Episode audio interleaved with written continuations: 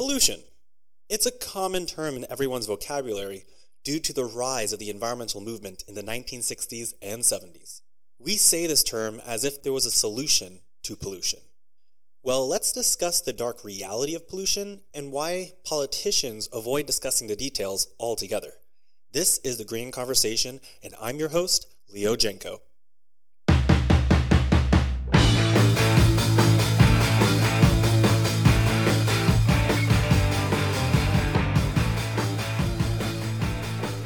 Fair note. I am going to criticize the Democrats a lot in this episode, but this does not mean Republicans have environmental issues at the forefront of their minds or a grasp on the issue as well. Democrats have deemed themselves, though, the herald of environmental advocacy, so Democrats should be more informed when it comes to the relationship between humans and nature. What really spurred this conversation was the East Palestine, Ohio train derailment. This was one of the few times we saw environmental news last for more than a week. The confusion around surrounding the situation was the icing on the cake that led both conservative and liberal legacy media to address the story. I believe both sides of media hoped the story would eventually unravel a story that would fit their politics.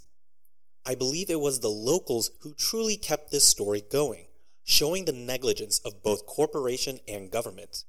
From the New York Times to CNN, news about the residents' concerns for the health plagued our feeds. It was shocking to see how liberal leaning media carefully discussed the concerns for the residents without insulting the, quote, experts, unquote, within the EPA.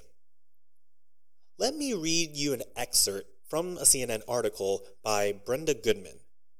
Quote, Since February 8th, when the burning rail cars were finally extinguished, the state and federal officials have consistently told East Palestine residents that they have not detected any chemicals linked to the derailment in air or drinking water at levels that would threaten human health.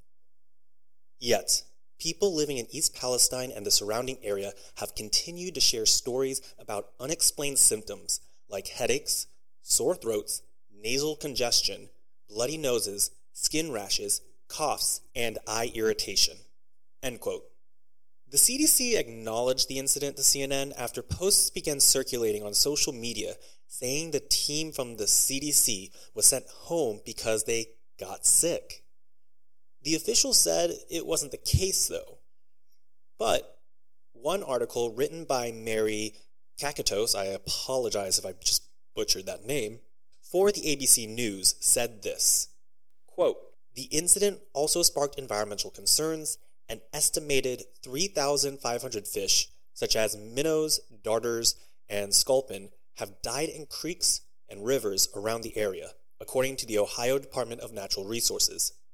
While many officials have said the town's water supply appears to be free of harmful levels of contamination, and I again, if I butcher this name, Coldeep Sine, an assistant professor at the Earth Sciences at Kent State University, told ABC News that long term testing needs to be done to ensure the water supply is safe. End quote. So, this incident alone exposed the complications and misunderstanding of pollution in accordance to the government. I know that sentence is a lot to take in, but how we handle and address the dangers of pollution is rooted in, well, two things physics and language. Pollution is defined by the EPA as any substance in water, soil, or air that degrades the natural quality of the environment, offend the senses of sight, taste, or smell, or cause a health hazard. The usefulness of the natural resource is usually impaired by the presence of pollutants and contaminants. But the idea of pollution has grown over the years. The idea of pollution has bounced around our legal system for the majority of our history. There was a great paper written about the history of the term pollution in our legal system from John N. Matthews, a professor at Notre Dame Law School. He traced the word polluted or pollution back to biblical times, used to describe the poisoning of an entity or idea. Think of the family or country.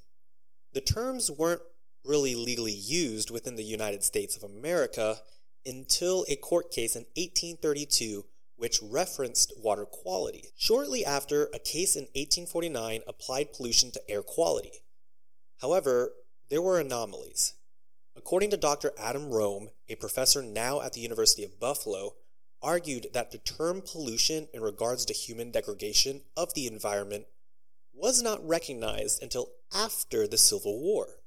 It was other words that were used to describe the health of natural resources, such as contaminated, tainted, fouled, and, and much more. A legal application of the word pollution did not appear until 1924 in an act called the Oil Pollution Act of 1924. But the connotation that we know it today was formed in the 60s and 70s. So pollution was not initially an interest in our government until issues arose. While we have this development of the word pollution, we still see issues around defining and handling pollution. To be honest, we shouldn't be surprised by this because I'm still baffled by the amount of pollution that goes unreported. Mid 2023, this year, there were numerous articles addressing polluted faucet water. Apparently, there were still alarming levels of polyfluoroalkyl substance.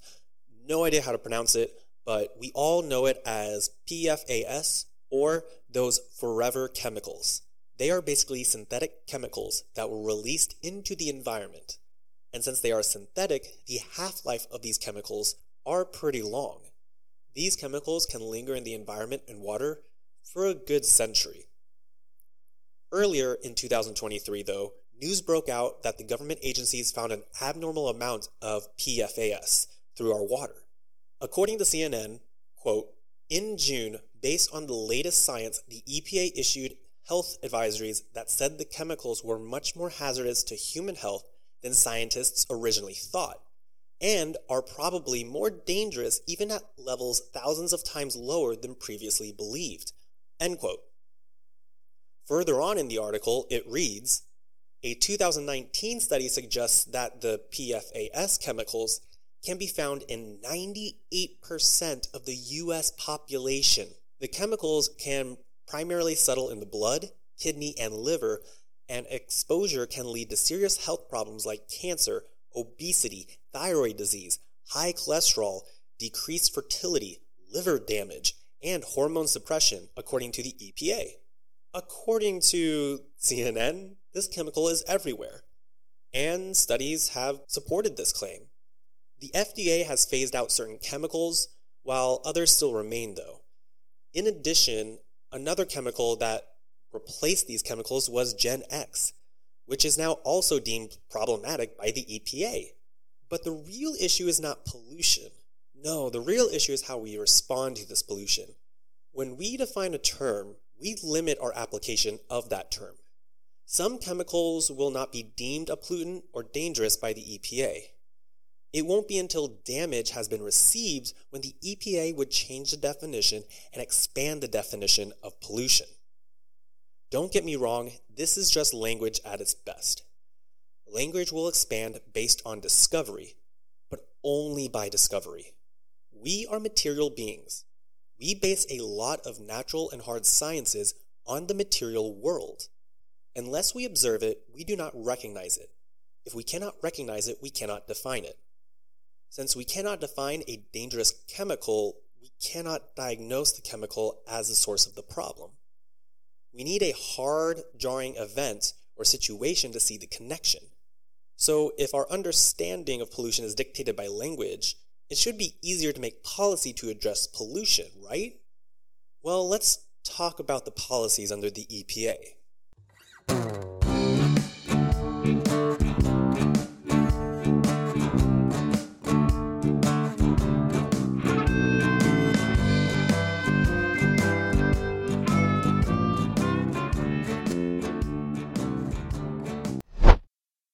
How are we responding to pollution? Well, the media has somewhat an understanding, but f- for most part, they don't. For example, Fox published an article saying, quote, Given our underdeveloped knowledge of the pollutant and the EPA continues to update its guidelines on the PM 2.5 regularly, earlier this year, the agency tightened its maximum allowable concentration of PM 2.5 micrograms per cubic meter in the ambient air from 12 micrograms to between 9 and 10 micrograms.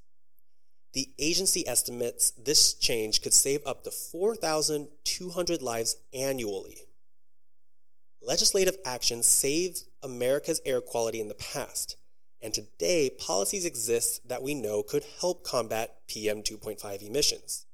For example, prescribed burns, community based fire management, and fuel reduction are all techniques already used by forest management professionals to reduce the severity and risk of PM 2.5 causing wildfires.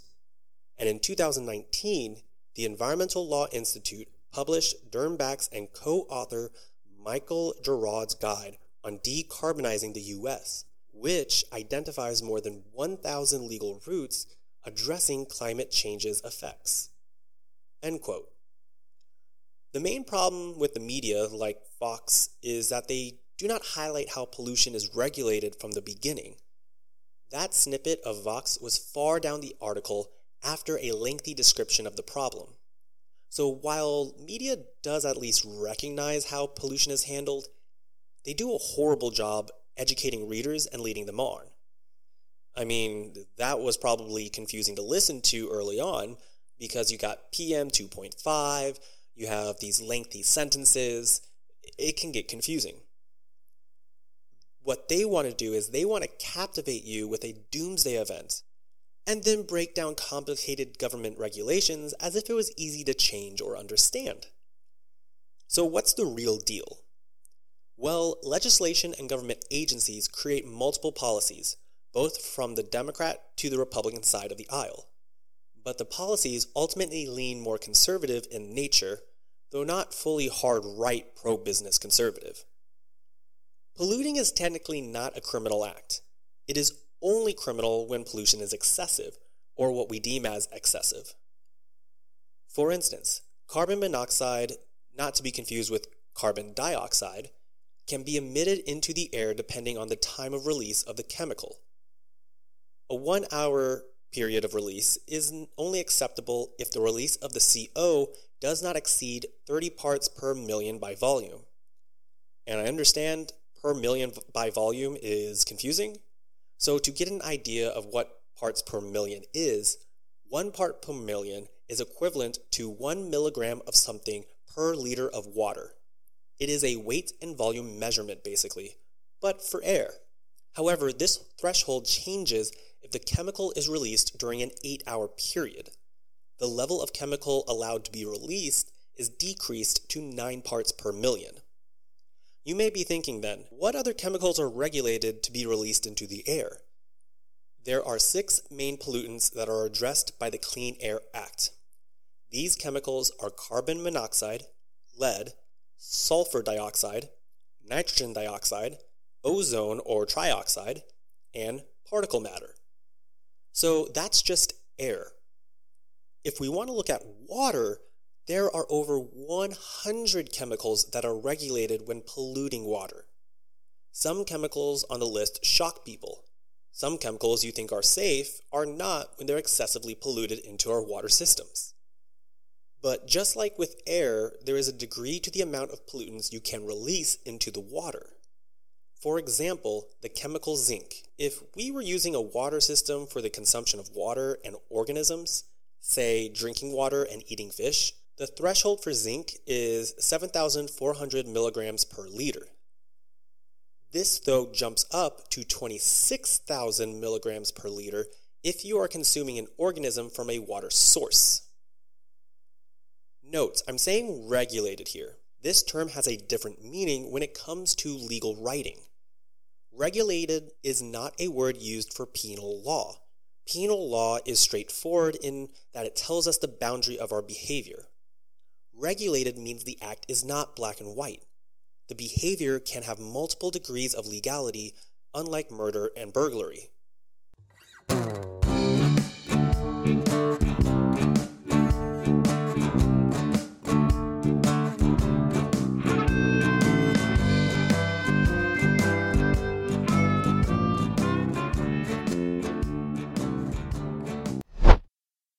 Are various reasons why pollution is regulated and not outlawed.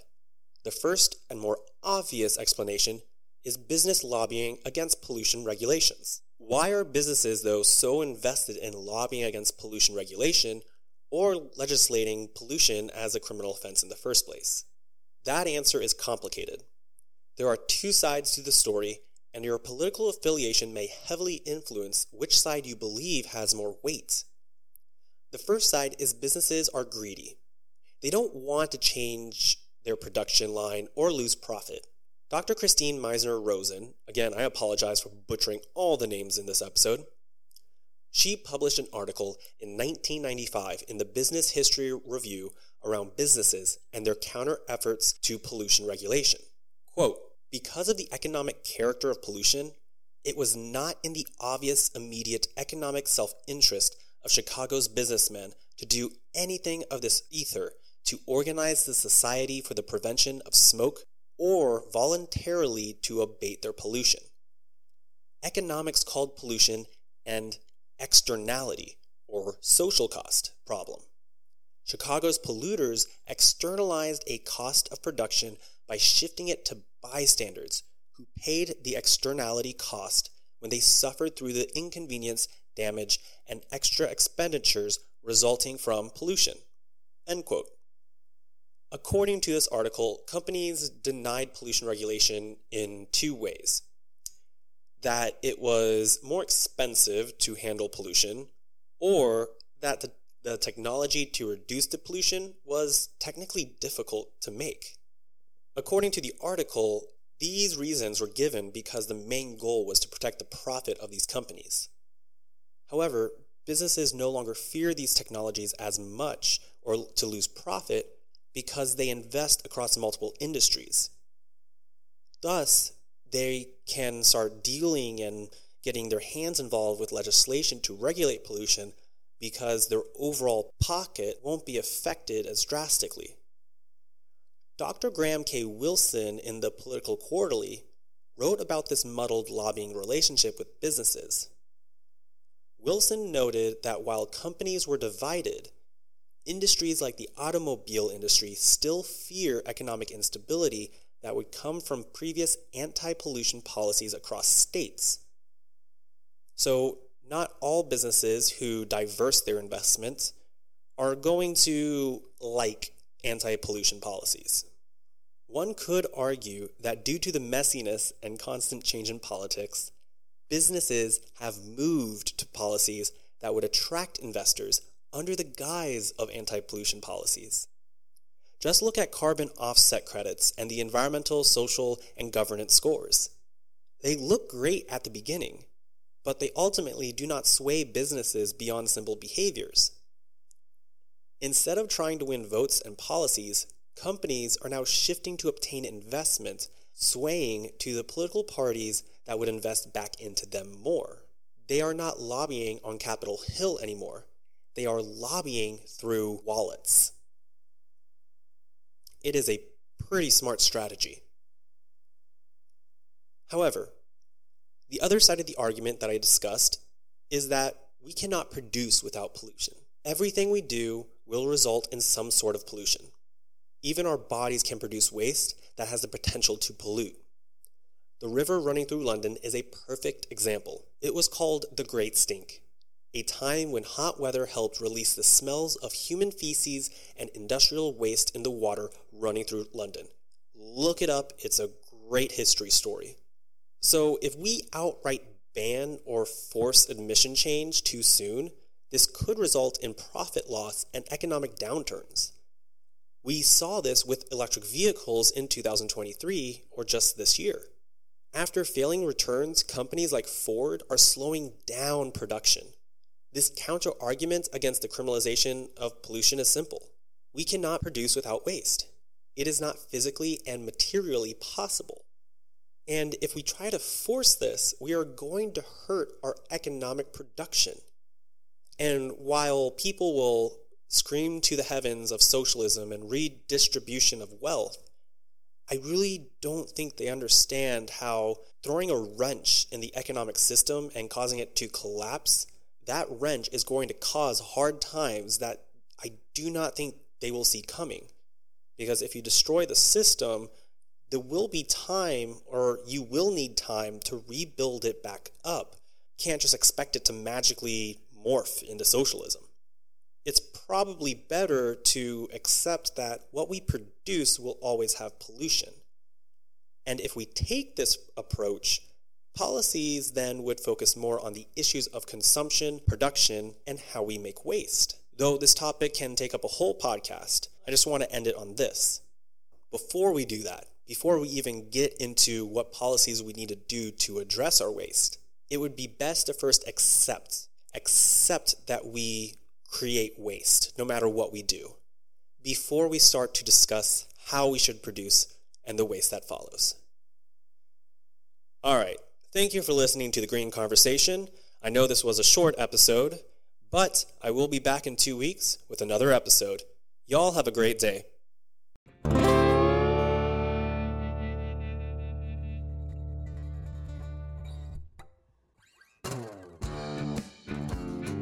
Just listened to the Green Conversation with Leo.